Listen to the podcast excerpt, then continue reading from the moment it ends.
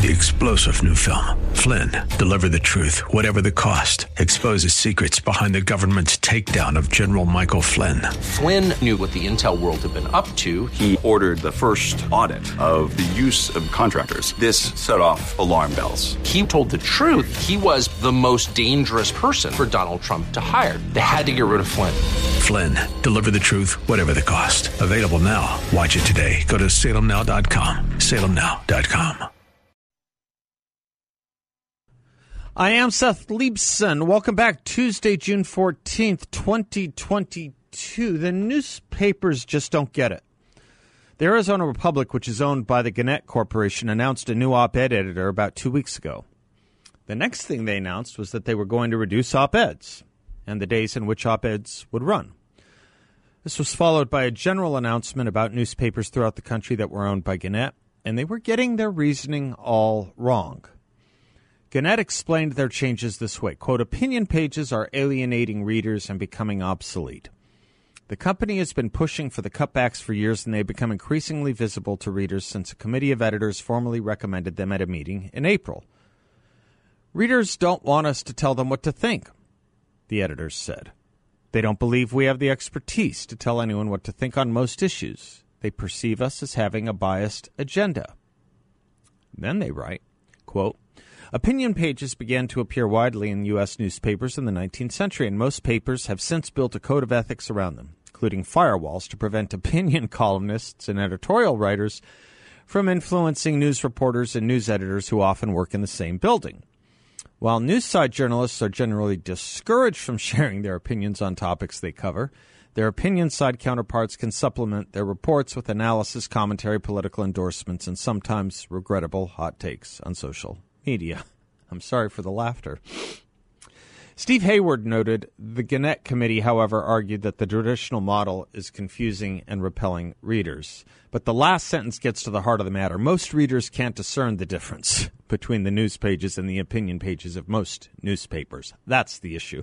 The Gannett story admits as much when it writes, Young, quote, younger readers, according to the company, often can't tell the difference between news re- reporting and opinion. Today's contemporary audiences frequently are unable to distinguish between to distinguish between objective news reporting and opinion content. Yeah, you think? And the news side of papers probably doesn't like the competition, which is acknowledged in the part of the sentence above that reads, quote, opinion-sided counterparts can supplement the reports with analysis, commentary, political endorsements, and sometimes regrettable hot takes on social media. Actually, lots of news side reporters give hot takes on social media, like Felicia Sonmez, for example, or Maggie Haberman at the New York Times. Gannett lost $670 million in 2020 and $135 million last year. Meanwhile, the Wall Street Journal editorial page still helps that paper sell subscriptions. And that's not fake news. You'd think there might be a lesson in this, but not to the morons trying to preserve the media equivalent of buggy whips. I think Bari Weiss has this all down quite well. You'll recall she's the former New York Times editorialist who resigned because, though a liberal, she couldn't take the woke progressive Leninism anymore. She put it this way To finally leave, old media required me to confront some realities. Among them, the Washington Post is not the same place that broke Watergate and the New York Times isn't the same place that got the Pentagon Papers. It's not that the excellent old school reporters aren't there, some are. They just can't control the culture. Partly that's because of weakness and cowardice at the top of the masthead. Partly it's because you can pretty much guarantee the kind of worldview you're going to get when you hire journalists pedigreed by Harvard and Brown and Yale. They tend to think almost exactly the same way about almost everything, and Twitter only reinforces the group think. So whether the staffers and editors at places like the Times and the Post ignored the riots summer 2020, well, genuflecting to the lunatic idea that op-eds are violence because they were true believers in the new dogma, or because they were careerists, or because they were just plain scared, only meant that some of them broke your heart more than others.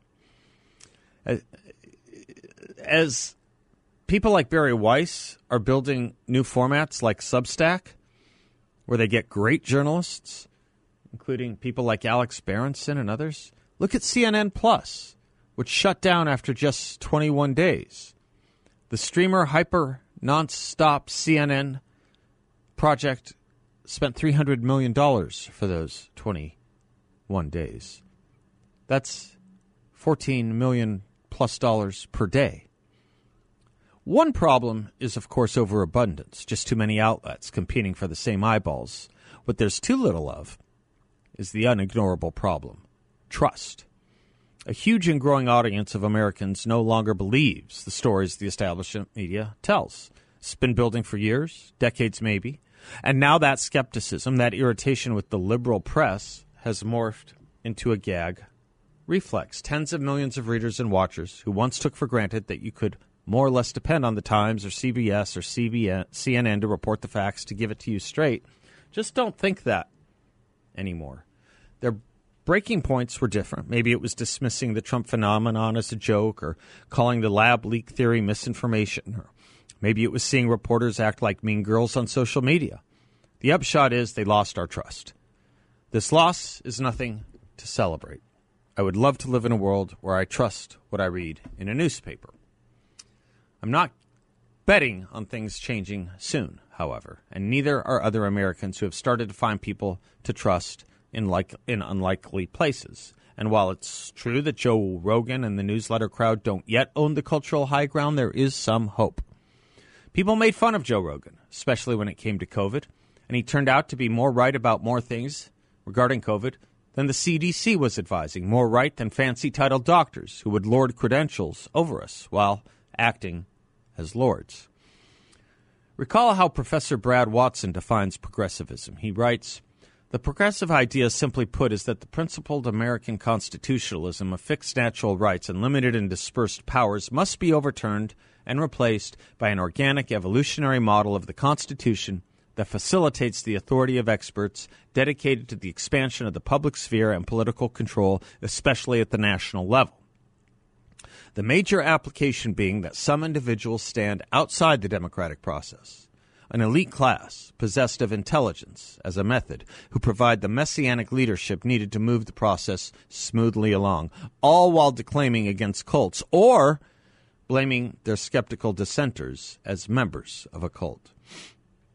Speaking of people who claim the Republican Party is a cult, I received another fundraising email from Nancy Pelosi. The gift that keeps on giving a treasure trove. By the way, trove is a great word. It's from the French, meaning to find. Anyway, your Speaker of the House wrote me this today. Quote, I am through with Republicans thinking they can trample our democracy with their dangerous lies and misinformation. I will not allow them to regain power in Congress if it takes everything I have left to stop them. But here's what I need from you. Before my midnight deadline in 13 hours, I need blah, blah, blah, blah, blah fundraising. Okay, just so I understand it. This is the same Nancy Pelosi who created and is touting the January 6th hearings, the point of which is to show how a mad crowd took Donald Trump's words to a violent end. What words?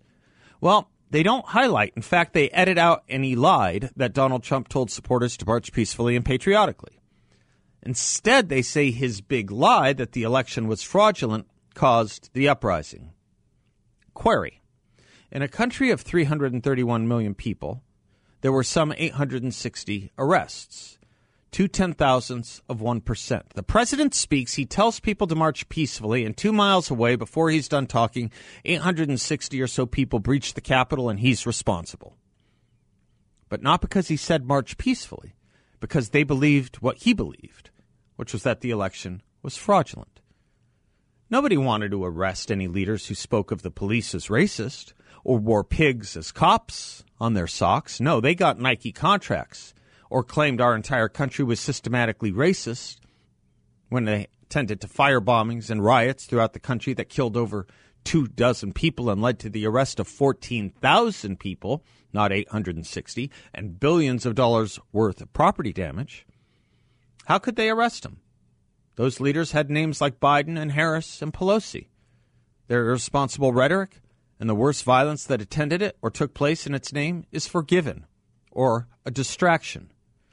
But here we are, as the January 6th hearings are taking place in real time over supposedly irresponsible rhetoric, and Nancy Pelosi is writing to the public that, I am through with Republicans thinking they can trample our democracy with their dangerous lies and misinformation. I will not allow them to regain power if it takes everything I have left to stop them.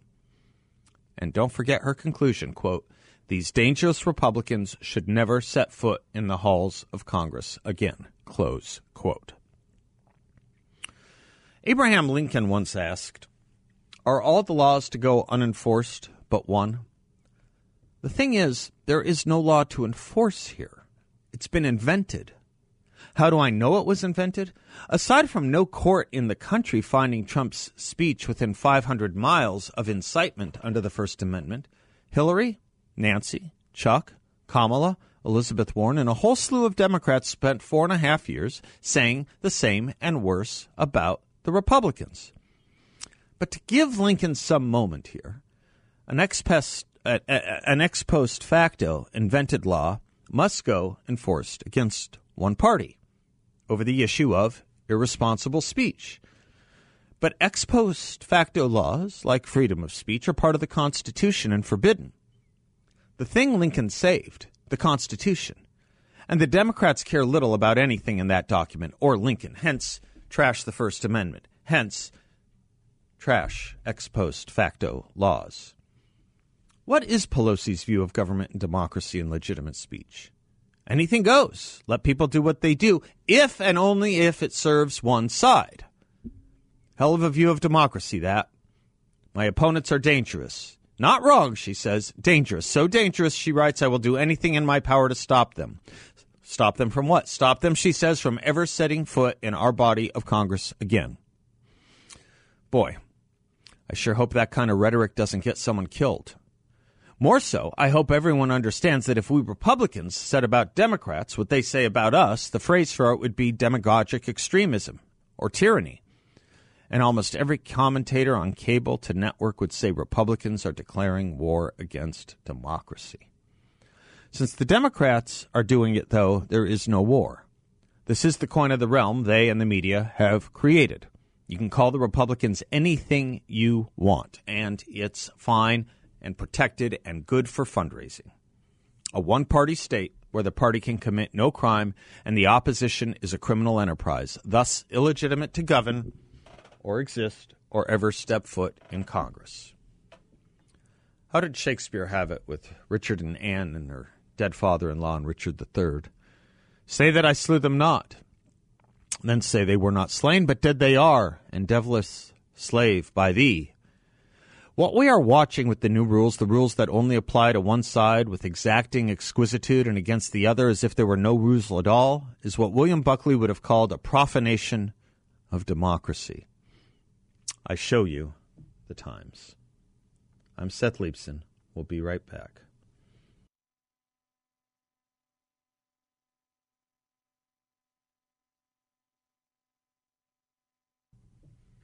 Welcome back to the Seth Leibsohn Show. If you're looking for a great and unique investment opportunity, check out my friends at Y Refy. Look them up at investyrefy.com what they're offering is a fixed no load interest rate up to 10.25% for investors in a secure and collateralized portfolio. YRefy is a due diligence approved firm run by really good people who are doing really well by helping others, and you can be too. Local company, you can visit them. You won't get a sales pitch. They'll just talk about what they do, and I think you'll like it as much as I did when I heard them tell us what they do.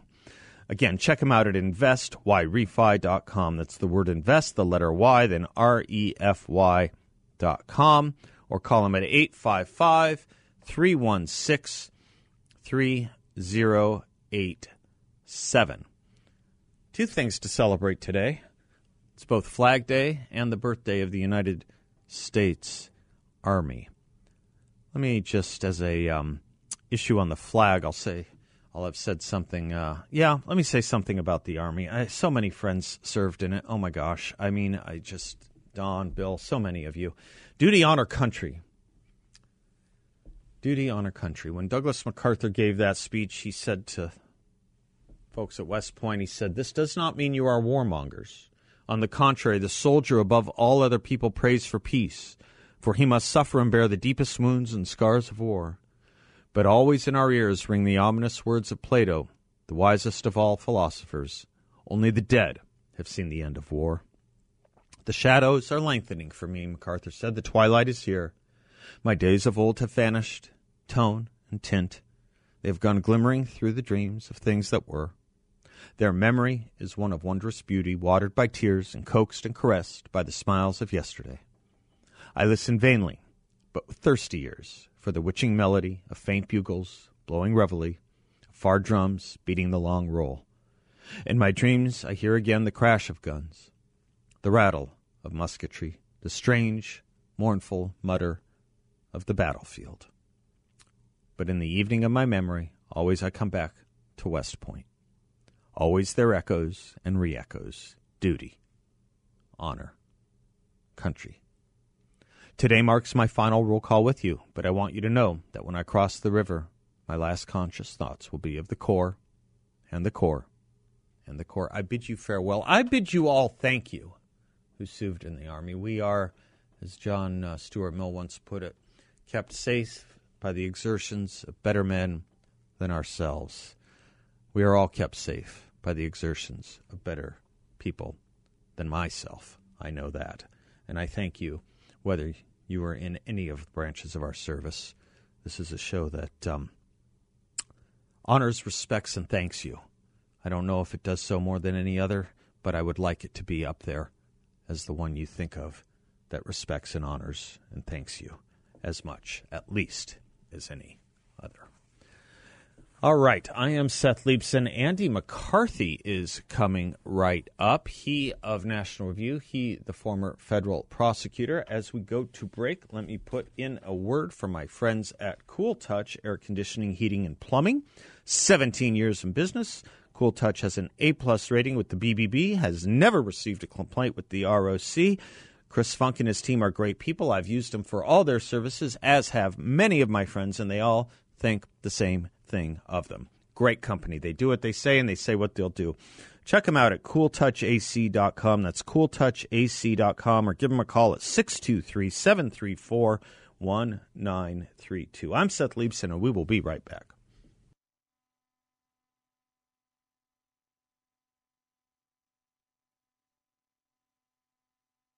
Well, welcome back to the Seth Leibsohn Show. One of my favorite people and longtime friends, Andrew C. McCarthy, Senior Fellow at National Review Institute, contributing editor at National Review, and author of, among other books, Ball of Collusion, The Plot to Rig an Election and Destroy a Presidency, has a uh, important, really important piece at the Hill. I have long said about Andy, he's always answering the questions, the legal and abstruse questions that most of us actually have, but don't know where to turn to. I turn to Andy. Andy, thanks for joining us. I hope you're well, sir. It's always a pleasure, Seth. Great to be with you. You know, when I saw, thank you, when I saw that they were charging that the January 6th and the Department of Justice were kind of charging and talking about sedition and seditious conspiracy, um, my mind turned exactly uh, and directly to you because I know that no one has dealt with sedition and those those laws uh, as much or as seriously or, even as successfully as you. So it's good to get your um, take on this. In your piece, The Tale of Two Seditions over at the Hill, tell us what you're driving at here, Andy. Well, you know, I appreciate your reminding people of that stuff. I did prosecute the last successful um, big sedition case brought by the Justice Department uh, more years ago than either one of us could remember. it does actually doesn't seem that long ago. Honest to God, I, I anyway, maybe it does to you. Yeah, 1995. That okay. long ago and, and far away.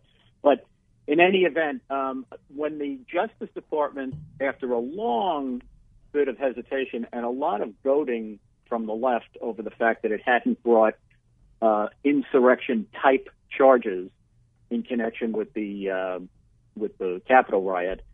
They were finally, I thought, goaded into indicting a seditious conspiracy case, and I thought it was a terrible mistake because not that I think they're they're innocent. I think there's plenty of charges that you could bring, like uh, obstruction of a congressional proceeding and assaulting police officers that would provide for decades if you needed it yeah. of, uh, penal exposure potentially. So I didn't think they needed the 20 year seditious conspiracy sentence, and I, I thought conceptually it hurts their case because the, the seditious conspiracy statute's been on the books since the Civil War. Right. The 1862 statute was intended mainly for um, uh, anti-union uh, saboteurs in the um, uh, in a number of the states, um, and uh, the reason I, I thought it was a mistake for them is because we've never had a case in the history of our country with a statute that's been on the books now for almost two centuries, Mm-hmm. uh, where the defendants could plausibly claim that they were acting at the behest of the president of the United States. You have to you have to prove in connection with the crime that they intended to make war on the United States or oppose the government's authority by force, and these guys will be able to claim that they thought that the president was calling them out like militias and they were trying to save the United States from people who were trying to steal the election. Now, I'm not getting into whether that's all true because Sure. it doesn't matter. What Right. matters is they believed it. Right. So their intent is what matters in a criminal proceeding. So I, I've taken um, perverse pleasure in the fact that uh, since I've written that, they've they've taken some uh, pleas in this case. And the interesting thing is when you see the statement of facts that the Justice Department is having them admit to, the only way they were able to pull off this case is to stay a million miles away from Trump. Right. So basically, what they they they argue is basically that Trump is like a tangential figure who had very little to do with with January 6th, Right. and he's really in their minds a pretext for things that the Proud Boys and the Oath Keepers would have done anyway. Right. So, So, this is the real odd I thing. it's- yeah. Go ahead. Go ahead. Sorry. I, I, I don't think the Justice Department was going to get far with that theory if they have to actually try this case. Yeah. I can see how they can get guilty pleas because people at this point, a guilty plea with cooperation is what gets you out from under a long sentence. So Right. If they if they ask them to plead to you know uh, wearing a clown suit on Fifth Avenue, that's what they plead to, right? So Mm-hmm. um, sedition, sedition, you know, whatever. Uh, fine, I'm guilty. But if they have to try this case, I think they're going to have trouble. Let me take a let me let me to- take a quick commercial break and have you flesh that out on the Yeah, other side course. if that's okay. Because there is this weird thing that the January 6th committee, the House of Representatives January 6th committee is trying to create a nexus with Donald Trump that the Department of Justice can't can't do if they want to continue to prosecute along the lines they have been prosecuting. It's it's it's a fascinating it's a fascinating contradiction. We'll be right back with more from Andrew McCarthy. I'm Seth Leibsohn. Don't go away.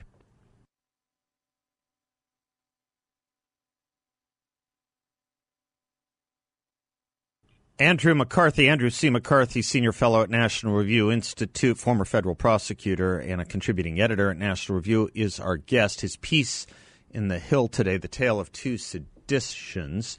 Andy asked, we went to break. I, do I have that basically legally correct? The Department of Justice is trying to avoid a nexus to Donald Trump's, uh, ca- uh, what, inspiration cause catalyzing of of the events, while the January sixth committee at the House of Representatives is trying to do the exact opposite. And if I if I am right, the Department of Justice isn't doing it because you can't have the president committing sedition against his own office, I suppose. Yeah, that would be a tough one. I Okay, mean, it'd be very, all right. it- it- But but I'm following be- the logic, right? Yeah. Right. Yeah. No, you absolutely are. So the Justice Department doesn't want to put this in because it's the defense, Right. right? You know, so they don't want to say they don't want to have a, a charging instrument that says that the the president directed people to attack Congress because the president said the election was being stolen. Because Right. their defense then is we weren't making war in the United States. We're trying to save the United Right. States. We're trying to Right. the Right. Right. So, but the the and of course, if you look at the Justice Department indictment set, Trump is not named as a defendant. He's not named as an unindicted co-conspirator, and the clear reason for that is they don't have a shred of evidence that there was a meeting of the minds between Trump and the Oath Keepers, Right. um, or that. So you know, he's legally he's according to the Department of Justice, he is legally further away from the January 6th melee or riot than Nixon was from Watergate. Oh yeah, for sure. Nixon was yeah, okay, all right. Nixon was closer to the yes. Watergate break-in than than Donald Trump was to the House of Representatives break-in. Yes, because okay. they all could say with, with Nixon, he knowingly, uh, you know, tried to help them after they did Yeah, it, right? yeah, yeah, So- and he was listed. I think he was put down as an unindicted co-conspirator, if I'm not mistaken. Yeah, I don't remember that. Although I don't know, I don't remember if he ever tweeted that they were really beautiful people. okay. I, I, I all right, all right. Let's. one one of the things I did want to ask you um, is uh, seditious conspiracy. This is a phrase we rarely hear it. I mean, you just rarely hear it. You yeah. have tremendous legal experience with it. Can can you give us the, the, the nutshell on what seditious conspiracy is? Yeah, it's um, it, it, the statute. It really is unfortunate that it's called seditious conspiracy because the word sedition is not in the charging language of the statute. It's only in the title. So people hear the title and they think, "Oh, the Alien and Sedition Act right. that was really bad." Right. I remember that was all. And in the meantime, so the word sedition, which is what gets people up, is whipped up, is not in the statute. And there's basically a few prongs of the statute, but what it essentially prohibits, Seth, are conspiracies inside the United States to levy war against the United States or to oppose the authority of the government by force. Okay. And what that means is you have to, like, if I if I get into a fight with a, a federal police officer because, like, he made a pass at my wife, um, and I I smack him, yeah, that is not an attack on the United States. I have to attack the United States. It's called attacking your government qua government. Yeah. In other words, I attack him because he is an agent of the United States. Right. Um, so that's what the statute. So maybe firebombing a federal courthouse might be seditious conspiracy. Yeah, but um, it absolutely would be. Okay. Um, and could be, but they had they didn't invoke it with right. respect to that. Right. Uh, oddly enough, but uh, they want to do it with respect to this. Andy, is the January 6th committee, as you've been following it, whether formally, informally, or otherwise, if, as you've been watching it unfold, I guess is the way to put it, is the January 6th committee effort at this point trying to just find guilt and complicity of Donald Trump? Is that what this is all about? Because I have to tell you, it seems to me if that's all they, they have been trying to do, you know, they should they they they should have been able to have done that by now if that if that is under this pile of manure. If that exists, it uh, seems to me that should have yeah, been done I, by now because I don't understand how you have hearings about something after all the indictments and arrests have been made. I just it usually goes the other way. Iran Contra hearings then arrests and indictments. Same with other scandals. Yeah. Yeah, I you know, Seth, I, I don't think there's one answer to this because okay. there's too many different players. In a nutshell, what I would say is what I have called this is uh, if it's to be properly understood, it's an attempt to do the impeachment investigation that the that the Congress was derelict in doing in January of 2021. That's this what it sounds an awful lot like done. that same case. It just sounds right. like the same argument. Yeah, go ahead. Sorry, go ahead. Well, not and not only not only that stuff. There's no you know a congressional committee is not a grand jury or a federal prosecutor. Prosecution and, and, criminal investigation in our system are executive. Right. The only time Congress has real constitutional jurisdiction to, to investigate is when they're investigating high crimes and misdemeanors. Right. So to do what they're doing properly, I think they should transparently say that they're an impeachment committee. Right. Because that would make a lot more sense. But they don't, they don't want to do that. And I think you know, just quickly, I think the, the the left and the Democrats are trying to take attention away from how bad things are going for Biden. I mean, they could have done this, as you point out, they could have done this anytime. They picked now to do it. Um, and, you know, who, but at this point, Trump's been out of office for, you know, a year and a half, and he can't affect events. So what's the point of doing this other than to attract attention? And I think Liz Cheney and, and Adam Kinzinger really think that Trump is terrible for the Republican Party and that Uh, they're, they're just trying to clean the Augean stables. Yeah, yeah. Yeah, I think that's what's going on. Well, so I think it, there's all different motivations going on, but I think the one of the real reasons the, the Democrats are doing it is the left really wants it. I think that's as good an analysis as any. Last question to you, Professor McCarthy. I said in a monologue earlier today that I don't think there's a federal court in the land, okay? I just don't, that would look at January 6th speech that Donald Trump gave and said that in any way beats the Brandenburg test for indictment, uh, incitement. do you agree with me on that? I not only agree with you, Seth. I think it's a it's a good place to point out to people that the framers did not require a penal offense for impeachment.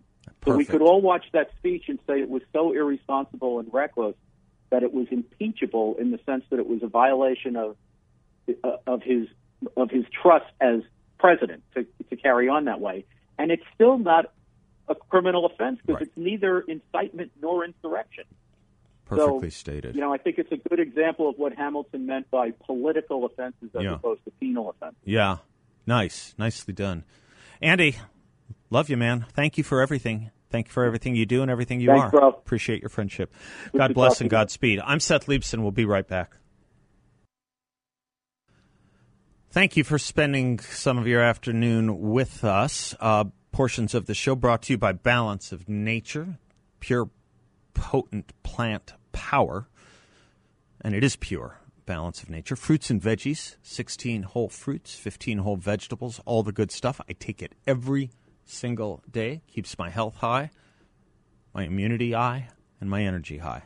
Can for you too. Balanceofnature.com. Check out their fruits and veggies. It's an amazing product, favorite product I've ever taken. Make sure to use discount code BALANCE. Said it a little earlier, bears repeating. Happy birthday, Army, and thank you. Thank you. I quoted from Douglas MacArthur at the end of his famous Thayer Award speech Duty, honor, country. He opened it by saying those three hallowed words reverently dictate what you ought to be, what you can be, and what you will be. They are your rallying points to build courage when courage seems to fail, to regain faith when there seems to be little cause for faith, and to create hope when hope becomes forlorn. Unhappily, I possess neither the eloquence of diction, the poetry of imagination, nor the brilliance of metaphor to tell you all that they mean, he said. The unbelievers will say they are but words, but a slogan, but a flamboyant phrase. Every pedant, every demagogue, every cynic, every hypocrite, every troublemaker, and I am sorry to say, some others of an entirely different character will try to downgrade them, even to the extent of mockery and ridicule. But these are some of the things they do. They build your basic character. They mold you for future roles as the custodians of the nation's defense. They make you strong enough to know when you are weak and brave enough to face yourself when you are afraid. They teach you to be proud and unbending, an honest failure, but humble and gentle in success. Not to substitute words for actions, not to seek the path of comfort, but to face the stress, stress and spur of difficulty and challenge. To learn to stand up in the storm, but to have compassion on those who fail.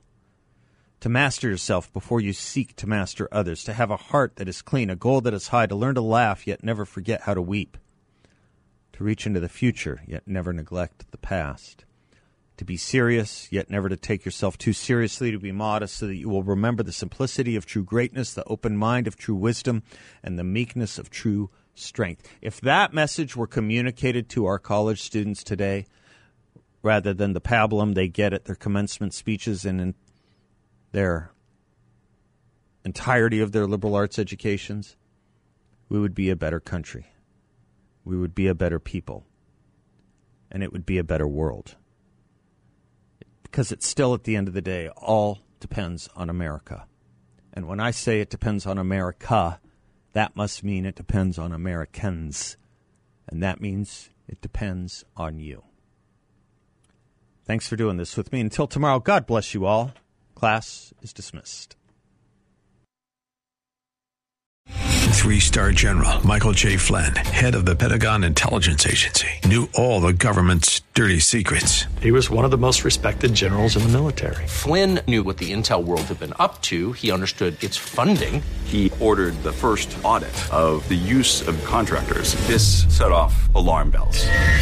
The explosive new documentary, Flynn, Deliver the Truth, Whatever the Cost, and covers the facts behind this scandal. Flynn told the truth. He was the most dangerous person for Donald Trump to hire. I find out the worst enemy that I'm going to face in my life is right here in America. They took my assessment and they wanted me to change it. And I was like, I'm not changing it. They had to get rid of Flynn with in depth interviews, archival footage, and never before seen personal records of the man behind the headlines. I just felt like I was drowning. Flynn, deliver the truth, whatever the cost. Available now. Watch it today. Go to salemnow.com. Salemnow.com.